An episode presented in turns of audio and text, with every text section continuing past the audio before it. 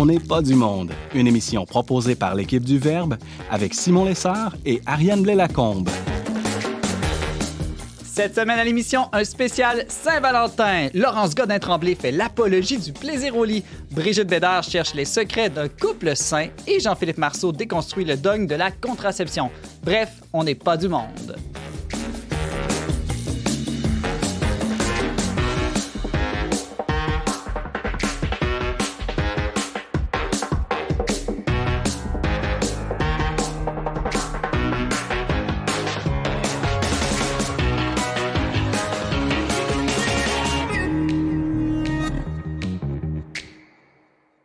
Bonjour à tous, bienvenue à votre magazine Foi et Culture. Ici Simon Lessard en compagnie de ma co-animatrice Ariane Blais-Lacombe. Bonjour Ariane. Salut Simon. Alors, est-ce que tu es excitée par cette émission spéciale sur la Saint-Valentin? Ben oui, l'amour, c'est tellement un beau sujet. Euh, je vois que tu as apporté un livre euh, aujourd'hui sur euh, les langages de l'amour, c'est ça? Exactement. J'ai amené avec moi Les langages de l'amour de Gary Chapman. Je voulais en recommander la lecture, mais mon mari m'a dit, franchement, tout le monde connaît déjà ça. Donc, j'ai décidé de l'amener dès le début de l'émission, puis de euh, hausser la barre un petit peu. Là, je prends pour acquis que tout le monde ici autour de la table connaît le livre, connaît la théorie, et donc je vous pose la colle suivante. Jésus, qui a tant aimé le monde, quel était son langage de l'amour? Donc, pour vous laisser un petit une minute, je Y vous laisse... un buzzer? Non? Je- non. Réfléchis de ton temps, parler, Brigitte. Brigitte. Pour euh, les gens qui nous écoutent, qui sont peut-être pas familiers avec euh, ce livre, que je recommande, Est-ce que tu peux nous, au moins nous rappeler c'est quoi les cinq ben, c'est ça. langages? Oui, oui, j'y arrive. OK. Donc, les langages de l'amour, c'est un peu, c'est, c'est une théorie, c'est une grille de lecture qui dit que finalement, chaque être humain a un- une manière particulière d'exprimer son amour et de ressentir l'amour euh, des autres. Donc, on dit le langage de l'amour, mais c'est aussi le langage de l'amitié, le langage de l'amour dans la famille. Donc, c'est pas exclusif aux relations amoureuses, c'est juste une manière d'être plus sensible. Donc, Typiquement, dans le livre, il présente cinq langages de l'amour les paroles valorisantes, les moments de qualité, les cadeaux, les services rendus et le contact physique. Donc, on dit qu'on est peut-être plus familier avec un ou deux langages, mais tout le défi est dans nos relations d'essayer d'apprivoiser le langage de l'autre pour euh, l'aider à se faire sentir plus aimé. Puis donc, évidemment, on va avoir euh, certaines affinités avec certains langages, mais on peut tout à fait être polyglotte des langages ok. de l'amour. Donc, maintenant que je vous ai laissé une petite minute pour réfléchir, quel serait, selon vous, à partir de ce qu'on connaît de Jésus, son langage de l'amour? Oui. Brigitte? Il a les cinq. Ah. Il les a tous. Ben là. Mais là, on y en a réponse un qui a plus là. que les autres? Le service. Le Le service. Toi, Jean-Philippe? Hmm. J'avais aussi envie de dire tous, là, en fait, parce qu'il y a ça, des paroles aussi. Il y a, sais, même dans l'Eucharistie, quelque chose de quand même corporel, Ben, le très toucher direct, le toucher, l'Eucharistie, là, ouais. c'est ça, exact. Fait que je suis pas vraiment capable d'en sortir un de plus, j'avoue. Moi, je dis c'est les cadeaux. Voyons, il nous a donné l'Esprit Saint. Ouais. Ben, il n'y a pas de bonne ou de mauvaise réponse. J'étais curieuse de vous entendre. Moi, j'aurais dit, comme euh, Laurence, les services rendus, mais c'est vrai que les cinq, euh, les cinq sont présents de différentes euh, manières. hein. Sauf qu'il est le verbe, la parole. Donc, c'est dur qu'il n'y ait pas au moins ce langage-là. Les hein. paroles valorisantes. Les moments de qualité. On va continuer à méditer. Moi, je dirais, mais je pense Ben- que ça correspond à notre langage personnel. Ah. Comment on reçoit Jésus. Moi, je peux dire que c'est le toucher. Hmm. Alors, moi, je me sens souvent touchée physiquement par Jésus. Ou l'Esprit Saint ou le Père, là, je sais pas, des fois, c'est pas très clair, mais je pense que ça correspond à notre propre langage, ce qui nous parle le plus. Alors que c'est peut-être pas mon langage préféré. Il va falloir que je pense à cette théorie Ah encore ouais, que ça peut nous guider dans notre propre euh, Ouais, ouais. prière, nos pratiques. euh. Merci, Ariane. On va réfléchir à ça tout le long de l'émission. On verra si on atteint une meilleure conclusion à la fin. Alors, Brigitte Bédard, bonjour. Salut! Alors, toi, aujourd'hui, pour la Saint-Valentin, de quoi tu vas nous parler? Je parle de quelques critères, quelques critères pour un couple sain, S-A-I-N ou S-A-I-N-T, ça Les dépend deux. ce que vous voulez devenir. Là. Mais oui, on, on survole quelques critères. J'en ai une dizaine et, et un en bonus, mais je ne sais pas, je vais avoir le temps de parler de tous les critères. En mais cas, en cas, On va en quelques-uns. explorer quelques-uns. Comment, c'est quoi une relation saine? Une relation de couple saine? Qu'est-ce que c'est exactement? C'est basé sur quoi? Très hâte d'entendre ça en début d'émission. Merci d'être là, Brigitte. Plaisir. Laurence euh, Godin-Tremblay, bienvenue. Salut Simon. Alors, toi, évidemment, tu es une fille très terre-à-terre, pas C'est ça. abstraite comme Pas, moi. pas comme toi. Non, c'est ça. Donc, tu vas nous parler de sexe aujourd'hui. C'est ça. Ben, euh, j'étais venue euh, il y a quelques semaines parler euh, que un des avantages d'être chrétien, c'est d'économiser. Euh, puis je m'étais inspirée de toi, d'un ancien article où tu présentais les avantages de la foi, mais toi, tu étais dans les affaires comme la vie après la mort, bla bla bla. là. Les petits avantages. C'est ça, c'est ça. Mais qu'est-ce que le monde aime? L'argent et le Sexe. Le sexe. Donc aujourd'hui, euh, je viens vous présenter que euh, en devenant chrétien, c'est comme ça que vous allez avoir le plus de fun, de plaisir au lit. Je Ah. confirme. Vous voyez?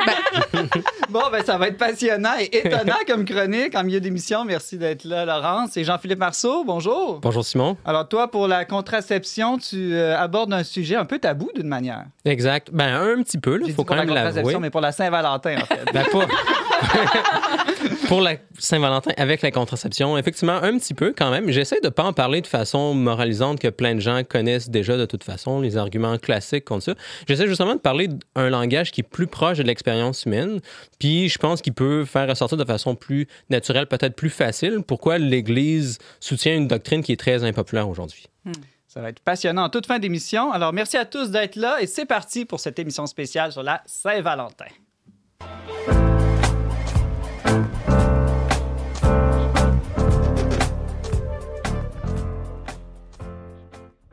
Pas toujours facile d'avancer deux par deux sur le chemin de la vie humaine et chrétienne. Les différences et différents peuvent venir semer la zizanie dans bien des couples mariés. Quels sont les critères d'un couple sain et sain S-A-I-N-T? Notre journaliste Brigitte Bédard les a dénichés pour nous et pas n'importe où, mais dans la Bible. Alors, euh, pourquoi Brigitte Bédard aller dans la Bible pour trouver les critères d'un bon couple? Euh, pourquoi? Ben, parce que c'est un réflexe euh, personnel. Euh, J'aime ça savoir Parce que- la Bible en dit. Tout est dans la Bible, Simon. OK? Ben, je me dis, Dieu a créé l'homme et la femme, il l'a créé à son image. Alors, je me dis qu'il doit bien avoir une bonne idée de qu'est-ce qu'il faut, pourquoi il les a créés comme ça. Il y a sûrement une raison. Alors, une sagesse millénaire aussi qui a fait ses preuves. ben voilà. Alors, euh, dans, dans tous ces livres de la Bible, comme je disais à un jeune cette semaine, euh, la Bible, ça veut dire bibliothèque. Et là, ses yeux se sont ouverts. En fait, ah!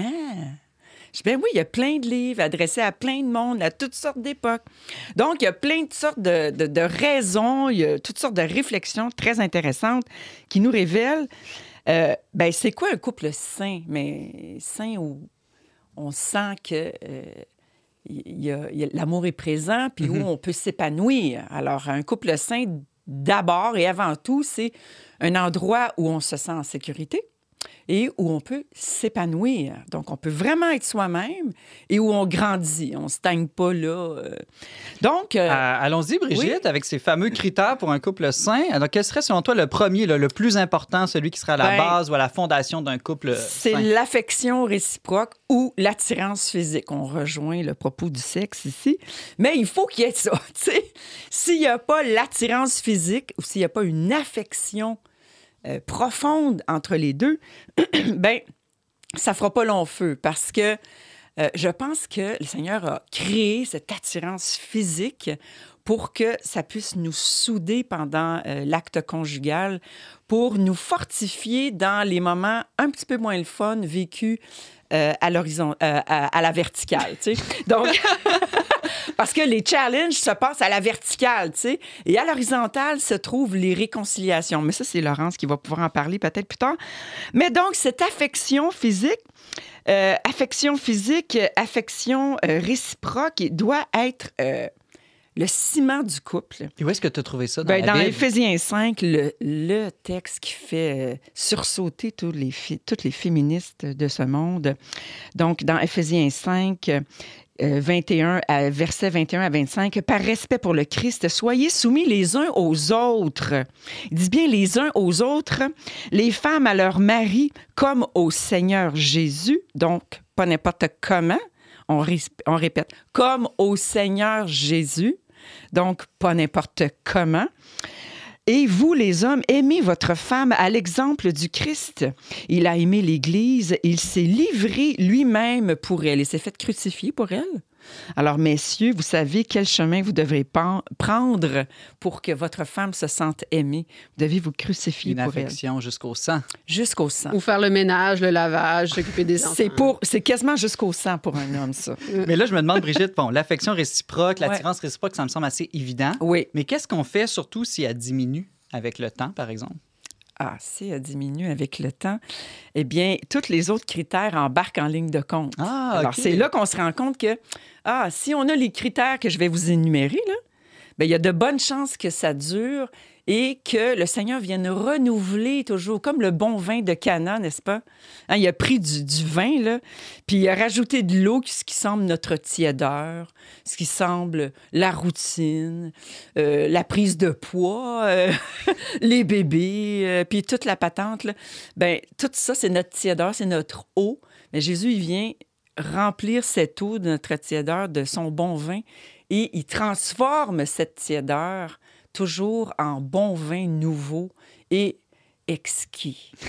Alors, quel est ce deuxième euh, critère? La chose très importante, c'est la gratuité. Alors, il faut vraiment sentir que l'autre nous aime gratuitement, sans attendre rien en retour. Et ça, ça se vérifie dès les premières fréquentations. Hmm. Il faut avoir l'œil, c'est ce que je disais à ma fille de 15 ans. Si qui- le, le gars te paye la facture au restaurant, il est dans une dynamique de gratuité. C'est Pas nécessairement. Il peut avoir une idée derrière la tête. Donc, l'amour véritable, euh, c'est une ouverture à l'autre et elle ne possède pas, elle, elle n'attend rien de l'autre, elle se donne gratuitement. Chacun donne ce qu'il est, tout simplement. Il se livre, il se confie. Donc, on ouvre son cœur. On n'ouvre pas juste son corps, mais on ouvre aussi son cœur, son intellect. euh, on se livre, on met nos tripes à la table, autrement dit. Donc, c'est ça aussi la gratuité. Jésus qui donne sa vie pour ses amis. Jésus, il a tout donné. Il n'a pas rien retenu. Donc, on a une bonne indice, un bon indice, pardon. Si l'autre nous aime vraiment, il va nous donner euh, tout ce qu'il est, sans arrière-pensée, sans attendre rien de nous, tout Mais simplement. Je comprends, Brigitte, qu'il ne s'agit pas de tout calculer puis d'être dans la justice, mais en même temps, qu'est-ce qu'on fait s'il y a des très grands déséquilibres dans, dans un couple? Euh, ben ça, on le sait dans les premières fréquentations. C'est pour ça qu'on suggère fortement, on propose de pas euh, qu'il n'y ait pas de sexualité dans les premières fréquentations, parce que ça vient brouiller un peu les cartes. Ça vient justement enlever ce discernement. Est-ce que l'autre m'aime vraiment gratuitement? On vient qu'on peut plus faire vraiment la part des choses quand on est, s'est donné physiquement. Ah, là, on ne sait plus si euh, vraiment on reste. euh, on s'est comme engagé sur un terrain que là, on vient de tout donner tout de suite. Donc, il faut y aller étape par étape et vraiment prendre son temps. Donc, euh, c'est ce que j'explique à ma fille de 15 ans encore une fois et à tous mes autres enfants. Prenez votre temps. Est-ce que l'autre a toujours une idée qui veut mon corps ou s'il veut juste passer du bon temps avec moi, tout à fait gratuitement, puis qu'il aime m'accompagner, tout simplement. Ariane, je t'ai vu réagir. Ah oui? Oui, bien, dans la gratuité, puis dans le don, il y a. Ton premier point, c'était quand même l'aspect mutuel de la relation. Donc, on, Ouais. on- on se donne à l'autre, mais on s'attend aussi un peu à ce que l'autre se donne. Je veux dire, il n'y a Ben oui. quand même pas de Il mal faut à qu'il y ait une réciprocité. à ça. Sinon, ça devient de la dépendance affective, chose très répandue de nos jours, où on aime, on aime, on aime, mais on ne reçoit pas cette affection en retour. Alors, si on ne reçoit pas autant qu'on donne, ben déjà, c'est un bon indice que c'est pas une relation saine. Puis c'est- c'est bon aussi dans l'amitié. C'est pas juste dans les couples, mais dans l'amitié, c'est pareil. hein. Donc, troisième Oui. euh, petit critère, Quel est ton troisième critère pour des couples sains? la fidélité. Évidemment.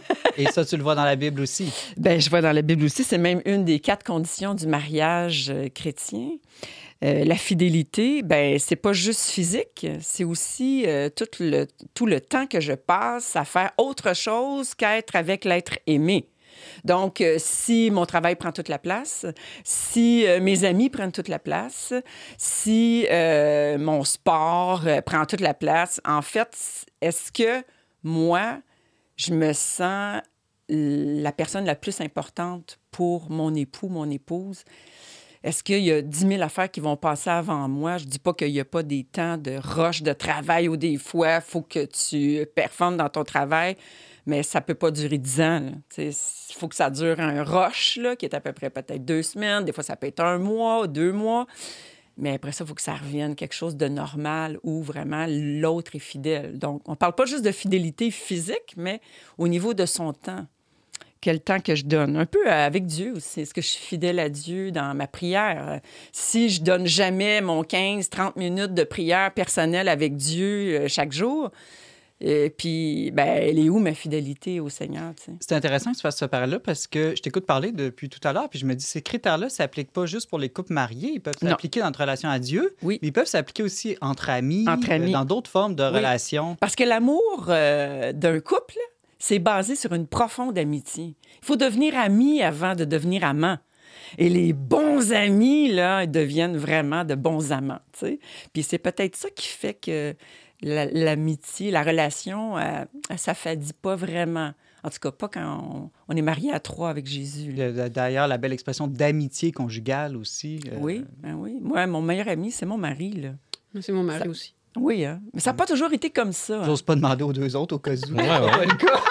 Non, mais il y a des fois où c'est pas vraiment le cas. Je pense peut-être dans les premières années de mariage, ça devient euh, peut-être plus difficile, mais avec le temps, on se rend compte, puis à force de vivre des choses, de mettre nos tripes sur la table, d'être fidèle, d'être ben avec les autres critères, l'autre devient vraiment notre meilleur ami. On peut tout lui dire, tout lui dévoiler. C'est extraordinaire. Ben justement, là, j'allais dire, euh, la fidélité, tout dire, tout dévoiler, Ouais, c'est la vérité. C'est d'être dans la vérité. c'est l'autre critère. Bravo, Simon! C'est- Un point. Donc, la vérité, on avait déjà fait une petite vidéo là-dessus, mon mari puis moi. Ben, c'est la vérité, nous autres, qui a fait en sorte que on est vraiment devenus des les meilleurs amis du monde. Puis ça, ben, c'était, ça a été quand même après dix ans de mariage, là, où il y a eu vraiment un, un gros conflit. On était plutôt fusionnels. Et ça nous a permis vraiment la vérité sur soi, de mettre vraiment euh, la vérité sur la table, puis de dire, ben garde, c'est co- c'est comme ça que je me sens avec toi, là, puis si ça continue comme ça, ça pourra pas continuer. Donc, c'est d'oser dire les choses difficiles, Oui, qu'est-ce qu'on sent, qu'est-ce qu'on pense profondément. Oui, puis ben ça, c'est, je pense que c'est Jean qui a dit la, la vérité euh, vous rendra libre, je sais plus. C'est Jésus, là, mais Eh ben, dans, c'est Saint- dans Jésus, Saint-Jean. Euh, celui qui répond franchement donne une preuve de son amitié. C'est dans les Proverbes 24. C'est beau, hein? Ouais. Alors, euh, je m'attends toujours à ce que mon mari me parle franchement quand je lui pose la question. Quand je lui pose une question, euh, peut-être pas. Est-ce que tu penses que j'ai pris du poids? Là, peut-être qu'il va me mentir. un petit peu. Mais là, euh, vérité, justement, à l'émission, j'ai déjà fait une chronique sur la vérité et le mensonge où Édouard Chatov et moi, on a Ah, argumenté. étiez- ah oui, je me rappelle, Et le point d'Édouard, qui était tout à fait juste, c'était de dire que ça prend un climat de confiance quand Oui. même pour se dire C'est mon autre vérités. critère. Coudon, tu me On devances. dirait que j'ai lu tes notes, hein? Ben oui, c'est ça, c'est la confiance parce que on peut pas être vrai, se donner, euh, être gratuit, puis tout ça si la base c'est pas la confiance. Alors déjà, il faut que je sache que je peux faire confiance à l'autre qui va garder mes secrets. Les secrets les plus intimes, je vais pouvoir lui révéler. Alors, il doit, il doit y avoir ça. C'est la base de, la, de la relation. Ça génère des confidences intimes qui ne se disent qu'entre nous. Et puis, c'est ça aussi qui va euh, créer cette atmosphère unique au lit. Alors, euh, c'est là que va se Je viens de retrouver mon attention tout d'un coup. Ouais, voilà. hein. C'est que ce qui se dit à la, à, à la verticale va se prolonger à l'horizontale. Et plus on va vivre la confiance dans la vie quotidienne, dans tous les domaines de notre vie, les sujets les plus anodins souvent, ben ça va se répercuter dans notre vie sexuelle.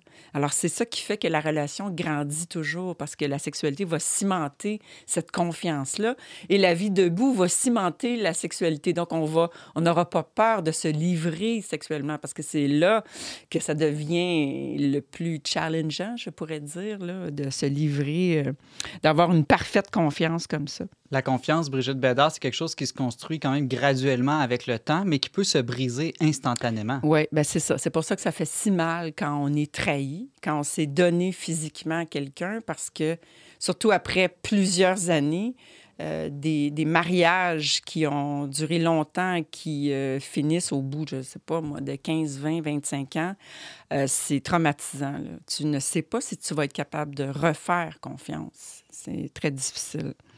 Mais pour ça, j'imagine que ton prochain critère, ça va être quelque chose comme le pardon. Ouais, c'est ça. ben, c'est ça. C'est que le pardon, euh, je pense que c'est la base que Jésus nous a. euh, c'est la base du, du- du message chrétien, du message de Jésus, de la bonne nouvelle. Cette bonne nouvelle, c'est qu'on est pardonné. Euh, Puis moi, en tout cas, je peux dire que ce qui fait en sorte que ma confiance est devenue un roc avec mon mari, c'est la confiance que lui, il met aussi dans le Seigneur, puis qui fait en sorte que la base de sa vie à lui aussi, c'est la miséricorde. Donc, on sait que Dieu nous pardonne et on n'a comme plus le choix, entre guillemets, on a toujours le choix, on est toujours libre, mais on a comme plus le choix de focuser sur le pardon quand l'autre nous a offensés. On sait tout de suite qu'on doit se tourner vers ça. Puis ça, ça fait que ben on a de plus en plus confiance parce qu'on le sait qu'on va être pardonné. Il ne faut pas en profiter non plus, là. Mais on sait qu'on va être pardonné, puis c'est ça la beauté de la chose. Donc, c'est ça, on sait que on, on est dans une relation saine quand tout de suite on a confiance que même si nous, on se pardonne pas, souvent c'est ça qui est le plus difficile, Ouais. ben, mon mari, lui, il m'a pardonné des choses que moi, ça m'a pris plus de temps à me pardonner Mm. Des, choses que j'ai faites pendant des années, le négliger, par exemple. J'ai été infidèle au niveau de mon travail, passait toujours avant, ou euh, mes témoignages, ça passait toujours avant lui. Mais ça a été pendant des années, il a vécu ça, puis je le, je le rabrouais quand il m'exprimait son manque. Il m'exprimait comment il trouvait ça douloureux. Puis moi, je trouvais que ben, il était égoïste, mais dans le fond, c'était moi qui étais égoïste. Mais il m'a pardonné ça. Mais j'étais vraiment repentante. là. Ça s'est fait dans les larmes. euh, puis... Mais il m'a pardonné. Et je le savais qu'il me pardonnerait parce que je savais qu'il m'aimait vraiment.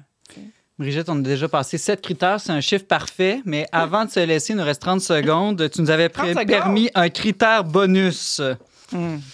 Ben oui, c'est ça. Je vais laisser faire les autres, mais c'était quand même très beau. Puis euh, peut-être je pourrais toutes les mettre sur, euh, sur Facebook, mais en tout cas. Tu nous feras un petit Euh, texte avec ça. Ouais, ça serait ça. Euh, ben, l'amour en Christ, c'est le, le critère bonus, je dirais. Être en couple avec le Christ, c'est plus que du bonbon ou du chocolat. ça renouvelle le couple tout le temps. On peut partager librement ce qu'on vit avec Jésus personnellement dans notre relation avec lui. Partager ça avec l'autre, ça devient vraiment, euh, ça nous élève. Puis on peut même euh, amener ça au lit. Il ne faut pas hésiter à toujours prier le Seigneur, euh, demander au Seigneur de venir avec nous faire l'amour. Peut-être qu'il y en a qui vont trouver que ça c'est pas mal heavy. Trip à trois. Oui, c'est ça. C'est un trip à trois. Si jamais vous voulez vivre ça, faites-le avec Jésus. Et une relation devient de plus en plus profonde spirituellement. C'est un bonus pour notre humanité aussi. Euh, Il y a plein de couples sains.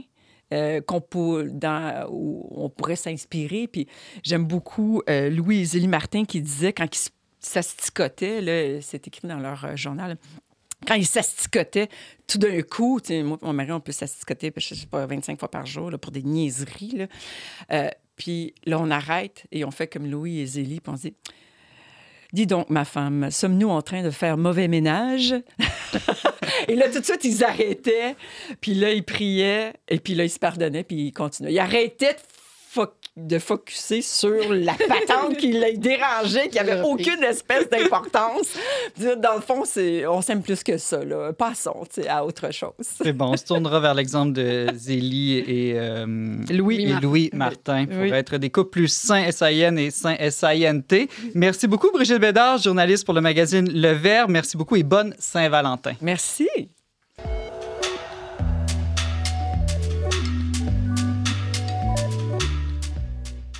Vous écoutez toujours On n'est pas du monde avec Simon Lessard et Ariane Blais-Lacombe. Qui dit Saint-Valentin dit amour et sexe. Mais quand on est croyant, est-ce qu'on est condamné à une vie sexuelle plus plate que celle des personnes sans foi ni loi? Laurence Godin-Tremblay est convaincue que les cathos sont les plus grands jouisseurs du monde et pour nous en convaincre, elle est venue nous présenter son propre traité de sexualité. Attention, cette chronique pourrait ne pas convenir à des enfants et aussi certains adolescents et adultes. À vous de juger. Bonjour Laurence. Euh, bonjour Simon. Alors j'ai vu que tu as apporté un livre qui t'a peut-être inspiré ou provoqué pour ta chronique aujourd'hui. Oui, ben c'est ça, mais euh, sûrement que vous avez consulté la liste de Salut Bonjour là, pour euh, les livres recommandés pour la Saint-Valentin. C'est sûr que je fais ça tous les ans. là. C'est la première chose auquel je pense. Moi, je l'ai pas euh, faite, là, Laurence. Le premier livre recommandé, c'était Petit manifeste de la masturbation féminine. Bon, je l'ai pas choisi parce que je trouve ça un peu bizarre de recommander un livre sur la masturbation pour la Saint-Valentin. Ben je, oui. je suis peut-être naïve, mais je pensais que c'était une fête de la relation. Euh, J'ai choisi. tellement Je suis naïve. J'ai La relation à soi, qu'est-ce que t'en fais? J'ai choisi à la place le deuxième, là, au lit avec Anne-Marie, euh, la sexualité féminine sans tabou pour plus de plaisir. Anne-Marie Ménard. Anne-Marie? Ménard, qui est Mhm. professionnelle en sexologie. Bon, elle n'est pas sexologue au sens où elle a un bac en, en sexologie, mais elle ne fait pas partie de l'ordre. Elle dit que euh, ça sert à rien. Bon, à, vous de juger euh, ses raisons. Mais euh, voilà, je suis tombée sur son livre, puis dans le fond, ce qu'elle nous présente, c'est moi, je vais vous donner une doctrine pour avoir plus de plaisir au lit.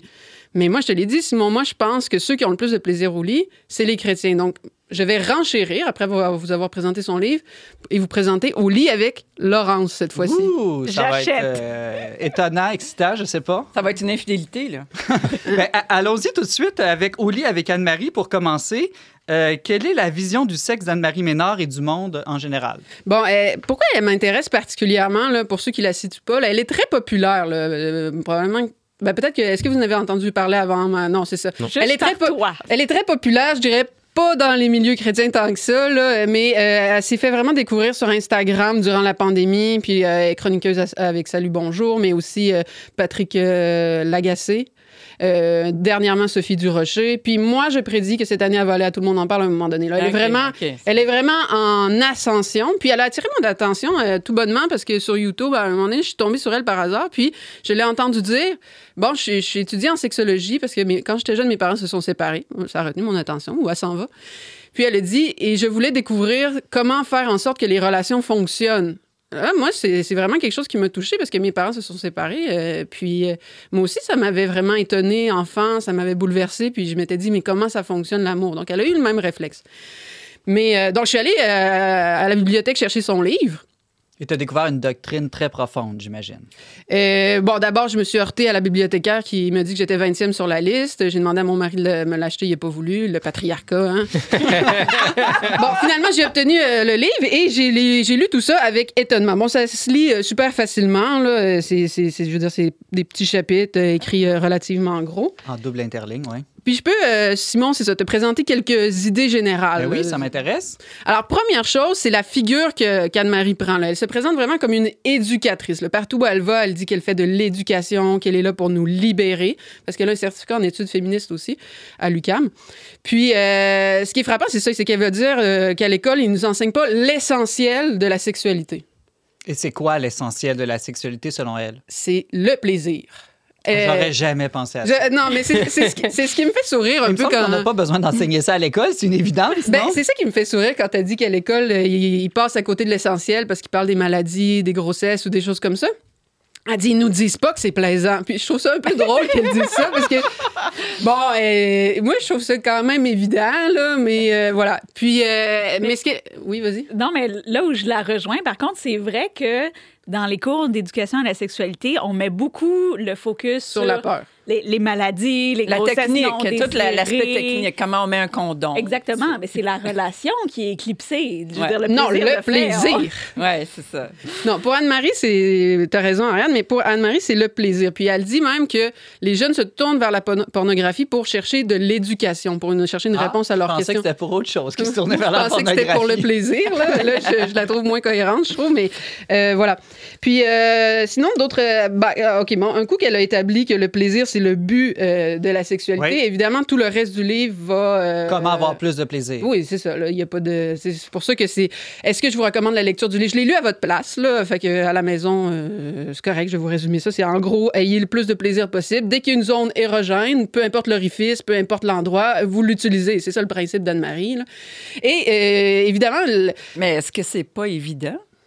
D'utiliser euh, les zones érogènes euh, plaisantes. Ouais, Elle dit sûrement qu'il y a des tabous encore euh, par ça, rapport à tout ça, des choses qu'on n'oserait pas faire. Certains orifices qu'il ne vaut même pas mentionner, là, qu'il faut. euh, ben, On vous laisse deviner. Euh, sa dernière chronique à Sophie Durocher, c'était là-dessus, là, l'orifice euh, en A, là, on pourrait dire. Là. Et puis, euh, voilà.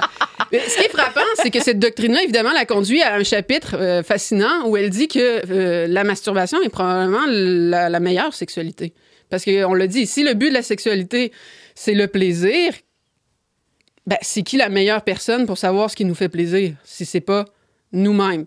en même temps, ça prend pas beaucoup d'expérience sexuelle dans la vie pour savoir que c'est peut-être pas ça la chose la plus plaisante. Ben, c'est ça. Elle a dit, finalement, si tu apprends à bien connaître ton corps, ben, peu importe, là, j'entrerai pas dans les détails. Puis la dernière chose que je veux euh, mettre en relief, c'est bon, évidemment, elle, elle va commencer en disant que l'Église donc bien brimé notre vie sexuelle, puis blablabla, la doctrine habituelle. Mais ça l'empêche pas d'inclure une forme de spiritualité dans la sexualité. Elle nous parle dans un chapitre de tantrisme, quelque chose de, de plus en plus à la mode, de aussi euh, pleine conscience. Donc, elle va parler du fait que il faut vraiment prendre conscience du moment, puis tout ça, puis des fois même sans se toucher, juste se regarder, respirer ensemble, puis des choses comme ça. Et même avec soi-même, elle conseille par exemple aux femmes de prendre un miroir, de regarder euh, euh, leur partie génitale avec bienveillance et amour là, pour vivre comme ce moment-là euh, spirituel. C'est une forme de spiritualité plutôt nouvelle. Eh, eh, exact. Puis euh, Simon, ben, c'est sûr que moi, ce qui me surprend dans tout ce livre-là, c'est que euh, évidemment, plus on, finalement, plus elle met l'accent sur le plaisir, ce que je trouve, c'est plus la relation tranquillement est, est dissoute, là, parce que euh, elle, elle m'a fascinée parce qu'elle a parlé de la séparation de ses parents. Elle a dit, je suis allée en sexologie parce que mes parents se sont séparés. Mais finalement, même dans cette histoire de tantrisme, de pleine conscience, c'est beaucoup un repli sur soi parce qu'elle parle de l'importance d'être conscient de ses sentiments, de ses sensations. Et finalement, tu sais, que comment on peut pratiquer, c'est ça, ce tantrisme-là, cette spiritualité-là, quasiment au mieux, seul. Alors, Donc, c'est contradictoire. Eh ben, il me semble, parce qu'on parle de relations sexuelles. Est-ce que la masturbation est une relation sexuelle? Euh, je ne crois pas. là. alors, Laurence, en réplique euh, à- au lit avec Anne-Marie, toi, tu proposes au lit avec Laurence. Alors maintenant, moi, je vous présente au lit avec Laurence. Je vais là, essayer je me de... demande quelle est ta vision de la sexualité. Si c'est pas le plaisir, alors c'est quoi l'essence de la sexualité selon toi? Alors moi, je vais essayer de vous démontrer qu'il vaut mieux aller au lit avec Laurence qu'avec Anne-Marie, malgré que peut-être que euh, certains la trouveront plus jolie, là, ou je sais pas. Là. On laisse Euh, chacun juger à la maison. Mais je suis très belle à l'intérieur, comme dit mon mari. Euh, OK, alors pourquoi... non, non, à l'extérieur aussi. T'es très belle. Merci, merci Brigitte. Euh, alors pourquoi est-ce que euh, bon ma, ma, visu- ma vision de la sexualité, là, je dis au lit avec Laurence pour reprendre le titre d'Anne-Marie, là, mais évidemment je m'inspire de la sagesse de l'Église et même de la sagesse euh, de philosophes. euh, bon, je parle tout le temps d'Aristote, là, je ferai pas de changement, là, c'est, c'est mon préféré, je l'avoue. Euh, Des fois, tu amènes Aristote au lit même. euh, non. Un livre, je veux dire. Quand même. C'est-à-dire, c'est-à-dire, quand je l'amène au lit, finalement, dans ma tête, ça, ça, ça bloque les choses un peu. que je ne le conseille pas. Bon, euh, alors, finalement, la question cruciale, là, la première question, Anne-Marie le pose bien, dans un sens, c'est quel est le but la finalité de la sexualité? Parce qu'à chaque fois qu'on établit le but d'une chose, c'est après qu'on peut... euh, Puis là, la question devient, est-ce que ça peut être le plaisir comme pense Anne-Marie? Puis la première remarque que je veux faire, celle-ci est inspirée d'Aristote, c'est justement de soulever que, en fait, quand on y pense, le plaisir, ça peut pas être le but d'aucune activité naturelle, ni d'aucun organe. Ça peut pas être la finalité d'une chose, le plaisir. Ah, ben là, je sais pas. Il y en a qui t'objecteraient peut-être est-ce que la partie du corps, le clitoris, c'est pas ça son but? Est-ce qu'il sert à autre chose? Ah, OK. Ben là, tu me devances un peu avec le clitoris, là. Mais euh, si on prend un peu de recul, allons-y avec des choses plus simples. Parce que la, sexu- la sexualité, je sais que c'est bien. euh, Genre le soccer. Non, genre, euh, je prendrais une activité naturelle, là, vraiment terre à terre, parce que moi, je suis terre à terre, je l'ai déjà dit, manger. OK. Manger. On mange euh, normalement c'est très trois plaisant fois. à manger. Bon, c'est plaisant à manger, mais est-ce que le but de manger, c'est le plaisir? Est-ce que, Ben on- c'est de vivre, évidemment. C'est de vivre, c'est de se nourrir, c'est bien évident. Puis, Évidemment que le plaisir est ajouté, puis tant mieux, la nature est bien faite au sens où euh, si on n'avait pas de plaisir à manger, peut-être qu'on négligerait Si cette ça faisait mal manger, il y aurait plus d'anorexie. Si, ça, si on n'avait pas de plaisir à aller aux toilettes, peut-être qu'on négligerait, on n'irait pas faire euh, notre besogne euh, quotidienne. Euh, Donne-nous notre besogne quotidienne. là, euh. Puis, euh, donc, il faut que le plaisir soit ajouté. Euh, à, euh, au bien qu'on possède, que ce soit l'amitié, manger, euh, aller aux toilettes, etc. Le plaisir n'est pas la fin, mais comme une espèce. en fait, c'est- que notre volonté, notre. les anciens appelaient ça l'appétit, mais c'est la faculté qui désire. Notre faculté est comme Ah, enfin, j'ai mon bien et j'ai du plaisir. Donc, le plaisir est comme en parallèle avec l'activité, avec le C'est bien. plus comme un incitatif ou une récompense. Exact. Aristote va dire, c'est ça, ça dé- c'est pas le- l'activité elle-même, c'est pas le bien elle-même, mais ça découle. Il, fait une analogie, il dit comme la beauté découle de la jeunesse. Parce que, euh, bon, j'ai plus 20 ans, j'ai eu 30 ans la semaine dernière, c'est fini pour moi la beauté, mais, mais euh, quand on est jeune, là, quand on est dans la vingtaine, on a des beaux traits. Puis ça fait, c'est ça, c'est la beauté découle de la jeunesse et non l'inverse, hein, parce que t'as beau te mettre du maquillage, il y a certaines femmes qui essaient, tu redeviens pas jeune. Ouais, on a Ça vu va ça pas récemment. Je sais pas si vous avez vu Madonna au Grammys qui s'est fait refaire le Oui. visage. C'est vraiment pas beau malgré toutes les chirurgies plastiques. Eh, ben, c'est ça. Fait que la jeunesse donne la beauté, la beauté donne-t-elle la jeunesse? Et pas toujours. Ben, on peut faire le même raisonnement avec le plaisir. Donc, le bien, le bien véritable, quand on en est conscient, quand on, parce qu'il faut être conscient aussi qu'on est en train de posséder un bien, ce bien-là donne le plaisir. Maintenant, est-ce que le plaisir donne le bien? Il, pas nécessairement. Donc, si on revient à notre sexualité, quelle serait la fonction de la sexualité si, mettons, on a dit que manger, c'était se nourrir? Ben, euh, évidemment, euh, si on regarde la nature, euh, je ferai pas de surprise à tout le monde, là, mais ça a l'air d'être se reproduire. ça a l'air. ça- euh, La même façon que manger nous garde en vie. On n'y aurait jamais pensé, Laurence. Ben, et ça prend une philosophe, des fois, à votre émission. Là, euh, Non, mais, non, mais je vais essayer de- d'y aller plus sérieusement. On n'y aurait jamais pensé dans le sens qu'aujourd'hui, on les, on les sépare constamment. Mm. Sexualité, reproduction, Ça fait un procréation. les sépare. là. Et pas ne serait-ce qu'avec, euh, par exemple, l'homosexualité ou la fécondation in vitro, c'est des choses qui sont devenues banales et courantes euh, dans notre culture et qui divisent sexualité et procréation. oui, ben, et c'est ça. Mais La contraception aussi. Mais c'est parce qu'on a mis justement le plaisir comme but de la sexualité. Puis on le dit un peu comme on peut faire semblant d'être belle ou jeune quand on est rendu vieille. euh, Pardonnez-moi. Mais euh, on peut faire un peu aussi, un coup qu'on a mis le plaisir comme but de la sexualité, on peut avoir l'impression que la sexualité se vit de euh, manière infinie. Pourtant, avec la nourriture, on est conscient que ça marche pas. Je vous donne un exemple concret. Une fille qui mange pour le plaisir, seulement pour le plaisir. Là. Puis après, elle va aux toilettes se faire vomir pour retourner manger parce que c'est plaisant à manger. On va dire que ça tourne pas. Je veux on va dire ça marche pas. C'est pas ça le but de manger. Le but de manger, c'est se nourrir. Bon, tout le monde s'accorde que la boulimie, c'est. à un moment donné, il faut éviter ça. C'est pas juste une question de maladie, c'est une question aussi morale. euh, même quand on se bourre, puis qu'on se sent pas bien, puis des choses comme ça. Bon, ben, c'est la même chose ici pour la sexualité. Il y en a qui vont dire c'est bien plate, c'est bien plate. En même temps, le, le sexe sans condom, tout le monde dit que c'est mieux. Fait que là aussi, il y a plus de plaisir, mais bon, ça, c'est une autre histoire. Il y a d'autres formes de contraception, par. Ouais, bon, bla, Et bla. là, Laurent, je vois le temps avancer. Tu nous avais promis quand même de nous montrer comment on aurait plus de plaisir dans ta vision de la sexualité. Là, je le vois pas encore. OK, bon, parfait. Ben, en fait, ce qu'il faut voir, là, puis ça aussi, c'est vraiment euh, d'expérience commune, c'est que si vous mettez le plaisir en premier, que c'est votre principal objectif dans la vie, euh, vous allez voir que vous allez toujours courir après. C'est comme si le plaisir, un coup qu'on le met en premier, il nous échappe. Euh, on peut le voir facilement avec la drogue, parce que la drogue, finalement, c'est normalement, ça serait un remède. Là, euh, je veux dire, c'est- normalement, c'est des médicaments, là, à la limite, à bien utiliser, là, surtout le, ceux naturels. Mais si on l'utilise seulement pour le plaisir, qu'est-ce qui se passe? Moi, je suis une ancienne euh, fumeuse de cannabis. Il en faut toujours plus, il en faut toujours plus, il en faut toujours plus, il en faut des drogues plus fortes, etc. Donc, on n'est jamais vraiment satisfait. Non, puis c'est la même chose dans l'amitié. Si la- la- on est amis avec les gens seulement pour le plaisir, on multiplie les amitiés, on se sent seul dès qu'il n'y a plus personne, il faut tout le temps quelqu'un, il faut tout... Donc, quand on met le plaisir en premier, on est plus satisfait. Puis on le voit dans la sexualité. Qu'est-ce qui se passe avec euh, notre belle Anne-Marie? C'est que finalement, la sexualité, il faut des jouets. Il faut, euh, quand tu te masturbes, il faut changer de position constamment parce que si tu restes tout le temps dans la même position, ça devient banal. Il faut euh, explorer les expériences, tout. Puis finalement, moi, je me souviens de des amis avec qui j'ai étudié là, quand j'étais adolescente qui m'ont dit T'as pas ça, toi, tu sais, des jeux de société pour pimenter ta vie sexuelle? C'est comme, tu sais, t'a- t'arrives à un bout après six ans où c'est mort, il en faut plus. Pourquoi? Ben parce qu'on a dit le plaisir suit le bien. Mais si tu poursuis seulement le plaisir, à un moment donné, le bien, il s'en va. Donc, la meilleure façon de garder le plaisir près de soi, c'est de garder le bien. Donc, on a parlé de la fécondité euh, comme bien de, la sexualité, puis aussi la, communion des époux. Parce qu'évidemment, chaque relation sexuelle, euh, il faut que la fécondité, on dit, on ne faut pas l'entraver artificiellement, là, de soi-même, volontairement. Mais il y a aussi cette communion-là des époux. Saint Thomas appelle ça la fidélité. Là. Euh, Brigitte en parlait, mais c'est que ça lie les époux ensemble pour leur vie familiale, entre autres. Parce qu'il faut la fidélité aussi pour que la famille fonctionne, on s'entend.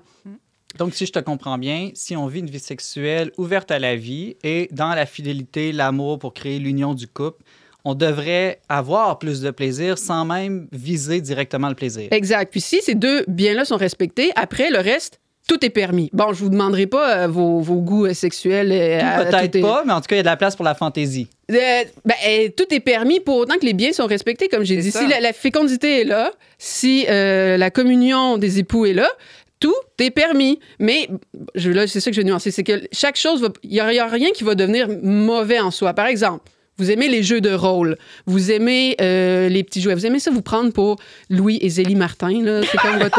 c'est Là, c'est bizarre. Là, là. Il, il reste 10 secondes à ta chronique, Laurent. Est-ce que, est-ce- non, mais ce que je veux dire, est-ce que c'est mauvais en soi? Non, tout est permis. Mais ça se peut que peut-être, à un moment donné, vous ayez peut-être l'examen de conscience entre époux. Est-ce qu'on n'exagère pas un peu? Est-ce que le plaisir n'est pas devenu la priorité? Un peu comme, si on reprend l'analogie de la bouffe, vous allez aux États-Unis, vous vous commandez, c'est un hamburger ou c'est une croquette de poulet, une euh, truc de viande, une autre croquette de poulet. Ça se peut que vous êtes en train d'exagérer. Bon, mais dans la sexualité, il y a quelque chose de semblable. Mais ça, c'est au discernement des époux. Et euh, ayez du fun. Amen! Merci, Laurence Godin-Tremblay, doctorante et enseignante en philosophie. Merci beaucoup et bonne nuit de la Saint-Valentin à toi et à ton mari. Ouais, ben là, moi, je vais d'accoucher. Hein. Ça va être. Merci, restez avec nous. Euh, on termine cette émission avec la chronique de Jean-Philippe Marceau.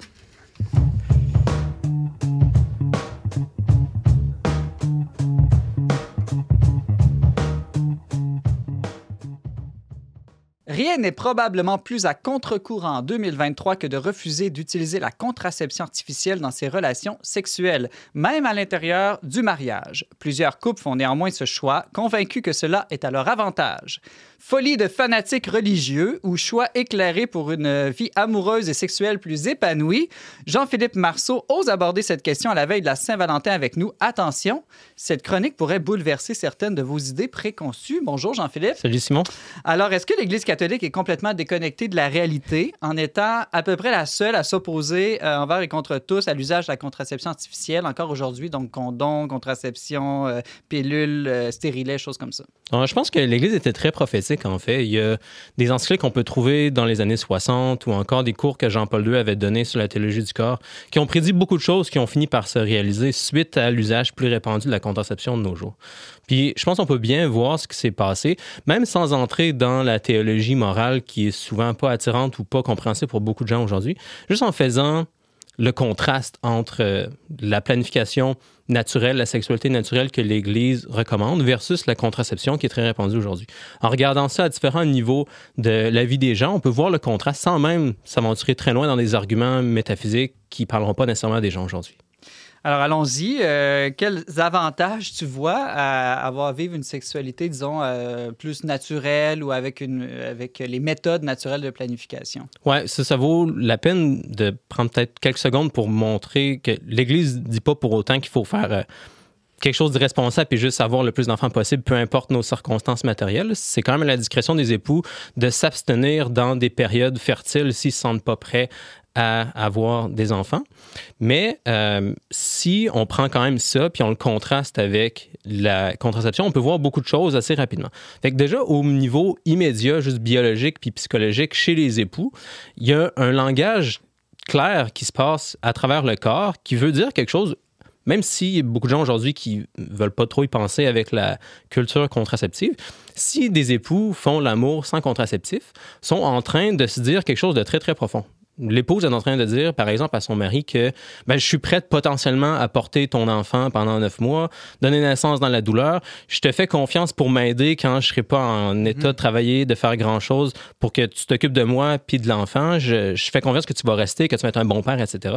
Puis vice-versa, le père fait aussi, il est en train, le futur père, c'est-à-dire le potentiellement futur père, est en train de dire à son épouse que ben, je te fais confiance pour amener une nouvelle vie, je te fais confiance pour être mère, je te fais confiance pour euh, rester avec moi pendant longtemps, etc. Fait que les époux sont en train de se faire des aveux très, très forts pendant l'acte sexuel sans contraception, euh, qu'on peut pas se dire vraiment en utilisant la contraception. On peut toujours ch- échanger de l'affection, c'est sûr, mais on n'est pas en train de se promettre dans notre chair de se sacrifier l'un pour l'autre et potentiellement pour notre enfant si un enfant résulte de cette union-là.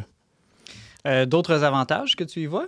Ouais, ben ça, ça va se répercuter aussi à des niveaux plus élevés dans la vie des époux. Là, j'ai parlé au niveau biopsychologique, on peut Ouais. dire, mais il y a aussi au niveau de la famille des répercussions importantes.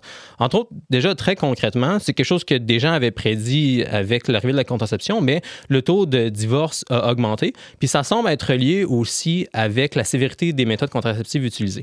Euh, fait que, par exemple, le taux de divorce chez des gens en âge d'avoir des enfants est plus élevé pour des couples qui utilisent la stérilisation que pour des couples qui utilisent d'autres méthodes contraceptives comme les condoms, les pilules, etc. Puis ce groupe-là a aussi un taux de divorce plus élevé que les couples qui utilisent la planification naturelle sans méthode contraceptive. Puis là, c'est sûr, euh, si on arrête juste là, il faut faire attention à ne pas confondre corrélation, causation. Mais il y a aussi des bons mécanismes qui expliquent euh, ce qui semble se passer, puis des mécanismes que euh, on peut trouver dans des encycliques que des papes avaient écrits dans les années 60. Euh, c'est très concrètement une chose qui va se passer quand les époux font l'amour sans méthode contraceptive. Comme j'ai mentionné tantôt, ils sont en train de se faire une promesse à très long terme. Ils sont en train de penser à leur futur ensemble. Ils sont en train d'apprendre à connecter ce qu'ils font maintenant, leur plaisir immédiat, puis les responsabilités qu'ils vont avoir ensemble dans les prochaines décennies. Ça implique un grand désir de fidélité. Exact, exact. Il, ren- il renforce ce récit-là. Puis, ça veut dire que aussi, le couple doit toujours parler de leur plan à long terme. Si le couple veut faire l'amour, il faut qu'il se pose la question est-ce qu'on est dans une période fertile? C'est possible aujourd'hui de déterminer assez précisément si le couple est fertile ou non avec différentes mesures, euh, mesures biologiques que l'Église encourage les époux à, à utiliser s'ils veulent contrôler les naissances. Mais les époux doivent se poser cette question-là. Est-ce que si on est dans une période fertile, on serait capable maintenant d'accueillir un enfant? Est-ce que notre famille est assez forte? Est-ce que toutes les personnes de la famille sont en santé? Est-ce qu'on a assez de place, assez de ressources, etc.? Est-ce qu'on peut ajuster des choses? À ce moment-là, les relations sexuelles pour un couple qui n'utilise pas de contraception deviennent un exercice qui les force à toujours penser à long terme, penser à leur famille, puis à connecter justement leur concret, leur plaisir immédiat avec leur plaisir à long terme.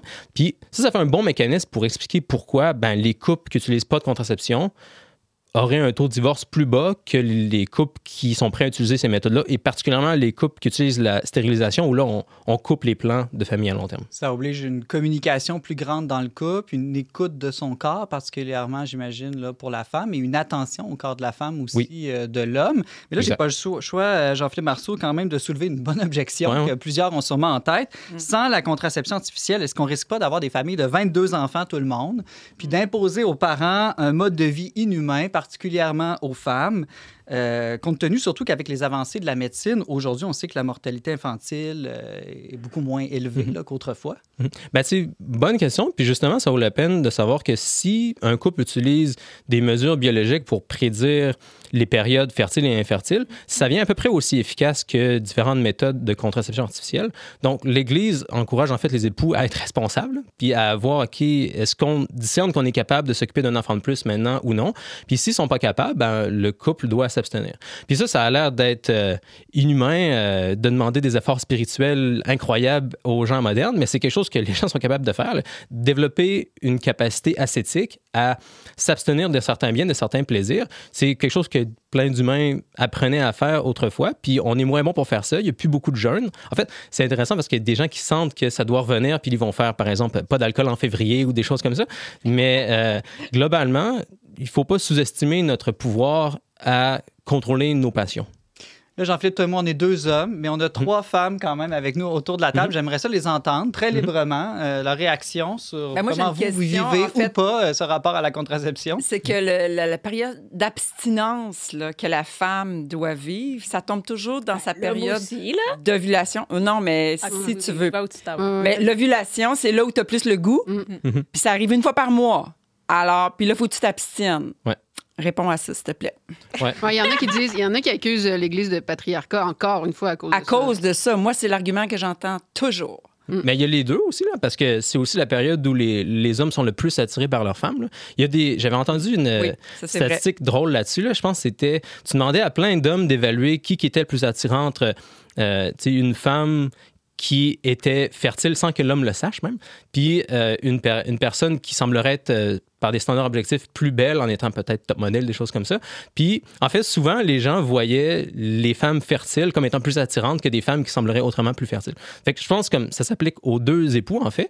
Mais encore là, je pense que c'est pas euh, une raison de sous-estimer la capacité qu'on a à, avec le temps, apprivoiser nos passions, les dompter dans une direction de meilleur en meilleur. Mais je rappelle aussi que l'enseignement de l'Église catholique, c'est pas d'utiliser tout le temps les périodes infertiles Non, non, c'est pour avoir le moins d'enfants possible. C'est de les utiliser s'il y a une raison grave. Ouais, ouais, ouais. Mais elle encourage, au contraire, je pense, une ouverture en général, s'il n'y a pas de raison spéciale à la vie, Ouais. qui permet, là, Brigitte, quand même, Oh, d'être ben. à l'écoute Ouais. de ses pulsions Ouais. aussi. Je parle pas Ouais. pour moi, hein? Ah, OK, OK. Ouais. Mais c'est c'est un bon point, puis ça encourage aussi les époux à faire des efforts très concrets dans le reste de leur vie pour être prêts à accueillir plus d'enfants, justement. Fait que, si, disons, les époux veulent faire l'amour, puis ils savent, OK, ces temps-ci, c'est difficile parce qu'on, on, je sais pas, on n'a pas assez de revenus pour être capable d'avoir assez de biens matériels pour élever des enfants, ben, ça va peut-être encourager les époux à prendre plus de responsabilités au travail, peut-être trouver des meilleures façons d'améliorer leur vie. Ça, Mais- ça- ça force les gens à maturer aussi. Mais qu'est-ce que tu dirais à ceux qui, qui t'objecteraient que cette façon-là que, que tu as de parler, ça pourrait donner l'impression euh, que tout doit être euh, planifié, bien cadré, alors que des fois, les chrétiens font l'objection que le, que le projet parental ou c'était, est plus de l'autre bord, justement, de la contraception, au sens où tu parles de bien matériel ou tout ça, comme. euh, ça donne l'impression qu'il faut vraiment être prêt. Là. Puis moi, j'étais pas Mhm. prêt du tout. Là, à avoir, euh, je veux dire, euh, on était vraiment désorganisé. Puis finalement, on- ça, se- ça se fait, ça s'organise. Puis des choses comme ça. Fait que qu'est-ce que tu répondrais là? Ouais, ouais, c'est une bonne question. En fait, c'est super intéressant parce que, disons, je parlais plutôt du fait que les couples apprennent, apprennent à concilier, disons, le, le plaisir immédiat puis leur projet à long terme. Euh, puis en contraste, ce qui se passe dans des couples qui utilisent la contraception aujourd'hui, on voit souvent des gens qui continuent d'avoir des plans à long terme puis du plaisir à court terme, mais ça va être très déconnecté. Fait que la version la plus extrême qu'on peut avoir, c'est un couple, par exemple, qui décide pendant leur, leur vingtaine d'utiliser la contraception pour pas avoir besoin de penser immédiatement euh, au fait d'avoir des enfants. Puis rendu, je sais pas, mi-trentaine, il dit « Oh là, il faudrait vraiment qu'on se dépêche d'avoir des enfants, puis c'est rendu difficile. » Puis là, ils vont utiliser des méthodes de... Il y a de une forme de panique. hein. C'est ça, Ouais. exact. Là, on pense juste au plan à long terme, puis on peut même couper le plaisir C'est plus physique complètement. avoir des enfants à 35, 40 ans qu'à Ouais. 20 ans aussi. Exact. aussi, c'est ça, cette espèce de panique, comme euh, Jean-Philippe dit. Là. Moi, ce que je constate, là, euh, c'est que là, la- chambre du bébé est prête, à- même s'il n'est même pas encore conçu, presque. Puis là, il y a- il y, a une tristesse, puis c'est un devoir de concevoir, euh, Mm-hmm. en tout cas. Ouais. Mais c'est tantôt, je donnais l'exemple d'être prêt matériellement, mais il n'y a pas juste ça. Il faut aussi que le couple soit prêt spirituellement. Puis souvent, si un couple s'aime vraiment, vraiment fort, ben, c'est une autre façon de pallier à ce qui pourrait être un déficit matériel dans d'autres familles, par exemple. Fait que, ça peut être si le couple a des difficultés émotionnelles présentement ou s'il y a un enfant qui est malade, peu importe. Il y a plein de raisons qui pourraient encourager un couple à espacer une naissance pour l'instant, pas juste matériel. Peut-être que nos standards de société sont trop élevés aussi. J'ai été dans des pays beaucoup plus pauvres où les gens n'ont pas une maison, un chien, une auto, puis l'argent pour envoyer tout le monde à l'université, qui ont quand même plusieurs enfants. Les enfants sont heureux euh, euh, et ça peut faire des vies réussies aussi. Là. Euh, puis une confiance aussi, une confiance dans la providence. Si t'es chrétien puis t'as pas confiance que le Seigneur va pourvoir, t'as peut-être un petit problème. Euh, Jean-Philippe, en plus d'une déconnexion niveau familial dont tu nous as parlé, tu vois, je crois, dans l'usage de la contraception artificielle, une déconnexion sociale. En quel sens? Ouais, exact. Ça, c'est. Encore là, beaucoup des prédictions des avocats de la révolution sexuelle qui ont été vraiment infirmées avec le temps. Euh, non seulement le taux de divorce a augmenté avec la contraception, comme j'ai dit plus tôt, mais il y a aussi eu une diminution du taux de mariage qui n'est pas très étonnante. Euh, Puis ça a aussi causé quelque chose, comme deux choses perverses. De un, il y a moins de- d'encouragement pour les jeunes à maturer et à se marier. Un phénomène qui a aujourd'hui, comme le stéréotype, c'est des hommes qui vont rester dans leur sous-sol jusqu'à la trentaine à pas faire grand-chose, pas avoir de travail très important, parce que au lieu de faire des efforts pour éventuellement se marier, puis avoir des relations sexuelles pour des jeunes hommes des fois qui sont juste motivés par ça, ben ils vont juste regarder la pornographie, ils vont sentir biologiquement qu'ils sont le roi du monde avec accès à des millions de femmes, puis là ben ils feront pas grand-chose de leur vie. Il y a ce, stéréotype-là qui est un phénomène quand même réel, euh, le taux de célibat qui augmente chez les jeunes, particulièrement les jeunes hommes. Euh, fait qu'il y a une déconnexion qui se passe au niveau social où il y a moins de mariages, puis évidemment moins d'enfants aussi. Puis même un phénomène pervers qu'on voit qui se passe présentement, c'est que on retourne à un état plus animal, un peu primitif, où, à cause de la contraception, vu qu'il n'y a plus de demande de se marier, de s'engager à long terme pour avoir des relations sexuelles, parce que, tu sais, avant la contraception, c'était très, très irresponsable, puis il y aurait peu de femmes qui auraient accepté d'avoir une relation sexuelle sans Mhm. être mariées. Euh, si jamais il le faisait, il y avait une attente aussi qu'il allait se marier immédiatement, que la grossesse était un confirmée. pari. ouais. Mais souvent, ça marchait. Fait qu'il y avait, même dans, dans le cas de relations sexuelles hors mariage, il y avait une attente que ça allait mener à un mariage. Mais aujourd'hui, vu que c'est possible d'avoir les relations en dehors du mariage, il y a beaucoup. euh, en fait, il y a une relativement petite fraction des hommes qui ont plusieurs partenaires sexuels. C'est comme de l'ordre de 20 des hommes ont 60 des, des, euh, partenaires sexuels. Puis euh, il y a beaucoup d'hommes qui restent juste complètement seuls. Puis ben, de l'autre côté, il y a beaucoup de femmes qui cherchent quelqu'un à marier puis ils n'en trouvent pas beaucoup parce qu'il y a des hommes très séduisants qui font juste coucher avec plein de femmes puis qui s'investissent pas. Puis de l'autre côté, ben, il y a des gars qui restent dans leur sous-sol puis euh, que tu veux pas marier. Fait que, il reste des hommes quand même à marier, c'est sûr, mais la tranche de personnes qui sont prêtes à se marier Moins de choix. diminue. Exact, ouais. Mais là, est-ce que la contraception, c'est pas simplement une manière d'avoir plus de sexe sans conséquences, autant pour l'homme que pour la femme? La contraception, ben, en fait, euh, tu, peux, tu penses que tu peux tout à fait voir ça comme ça. C'est une façon d'avoir du plaisir sans avoir besoin de considérer le but procréatif de la, la sexualité. Mais en même temps, c'est parce que j'ai lu des statistiques qui disaient que malgré la contraception, les gens auraient de moins en moins de sexe. Ouais, ouais. Ben, c'est sûr que c'est un échec. là. Je pense que c'était ça le but de la révolution sexuelle. Les gens promettaient qu'avec la contraception, il allait y avoir une libération, puis ça allait être une extase sexuelle. Finalement, c'est pas du tout ça qui s'est passé. Le taux de satisfaction sexuelle a diminué, puis les couples chrétiens ont plus de satisfaction sexuelle que les couples qui sont pas chrétiens. Fait que je pense que c'était ça le but, mais c'est manifestement un autre échec de la révolution sexuelle. C'est pour ça qu'il faut au avec Laurence, finalement. En terminant, Jean-Philippe Marceau, euh, tu vois même une déconnexion spirituelle avec l'usage des contraceptifs artificiels. Oui, exact. Ça, c'est c'est sûr que c'est pas quelque chose, je pense, que des gens pourraient voir facilement s'ils utilisent la contraception. Ça, je vais avoir de parler comme un extraterrestre. Mais euh, pour un couple qui n'utilise pas de contraception puis qui apprend à voir les conséquences, justement, biopsychologiques, familiales, sociales aux relations sexuelles, ben, ça vient aussi possible pour ce couple-là de voir comment, par leur relation sexuelle, en étant ouvert à la vie, ils participent à la création de la vie par Dieu.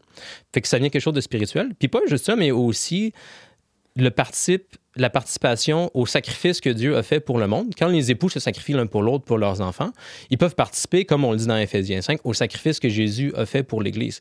Euh, donc, dans l'acte sexuel lui-même, des époux qui n'utilisent pas de contraceptif sont ouverts non seulement à la vie, mais aussi à se sacrifier pour la vie. Donc, c'est une expérience qui peut être spirituelle, qui leur permet de participer à la création puis à- au salut du monde par Dieu. Euh, donc, c'est quelque chose de beau, de fort, de profond. Mais évidemment, je vais parler comme un extraterrestre pour les gens qui. La soumission. La soumission Mais soumission l'un à l'autre et à Dieu. Ça devient quelque chose qui, Oui. est, qui est à la manière de Jésus. Ouais. Voilà. Ça peut sembler d'être euh, quelque chose de, de grave puis euh, de peut-être moins plaisant pour des gens qui sont athées, mais si tu apprends à voir ces buts plus spirituels-là, ça devient plus profond puis ultimement plus plaisant, comme Laurence l'avait démontré. Mm, Merci beaucoup, Jean-Philippe Marceau. Tu es blogueur et éditeur pour The Symbolic World. On peut lire ton texte sur la question sur le verbe.com. Merci beaucoup encore une fois et bonne Saint-Valentin. Merci. Alors, euh, merci beaucoup à tous d'avoir été avec nous cette semaine. Vous pouvez réécouter ou partager cette émission en tout temps via votre plateforme de balado-diffusion préférée. Je remercie Ariane Blais-Lacombe à la co-animation, Marc-Antoine Baudette et Pierre-Emmanuel Gauthier à la technique. Nous, on se retrouve la semaine prochaine, même heure, même antenne, pour une autre émission dont n'est pas du monde.